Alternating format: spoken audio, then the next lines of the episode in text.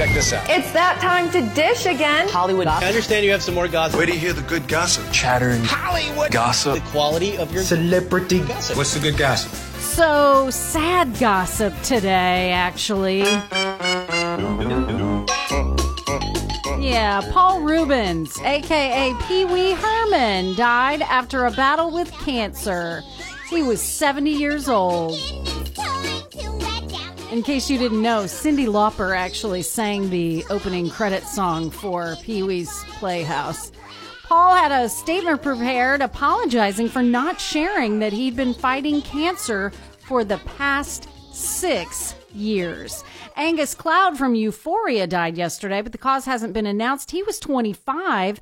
His father actually passed away last week and he was struggling to deal with it. Suzanne Somers is now battling breast cancer for a second time, but she says she has all the tools and is prepared to handle it. Warner Brothers Japan is upset about Barbenheimer memes where people mix images from Barbie with atomic bomb explosions. Yeah, that kind of stuff hits a little different with the Japanese for obvious reasons.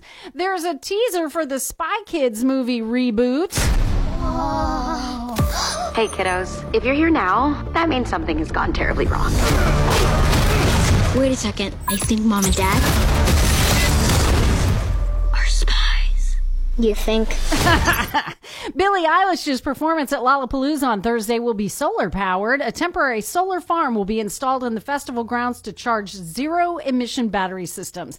And the trailer for the second season of Loki dropped on Monday. Tom Hiddleston, Owen Wilson, and Ke Huy Quan all star in the second season of the Marvel Studios live action series. We have a little bit of a situation we wanted to run by you. Tobias! Wow! Great to see you again. That, that's what's been happening. Wow. Time slipping. Wait, times, you know that? Yeah. You've seen that? Yeah. Can you fix that? No. looks pretty good.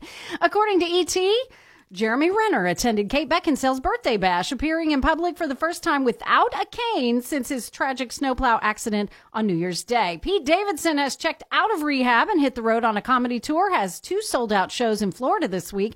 Pete also has a gig doing community service after he crashed his car into a Beverly Hills home earlier this year. ZZ Top's Billy Gibbons was recently introduced to the Stratocaster guitar made almost entirely out of cardboard and recorded a song with the six string titled Cutting Up Paper. Take a listen.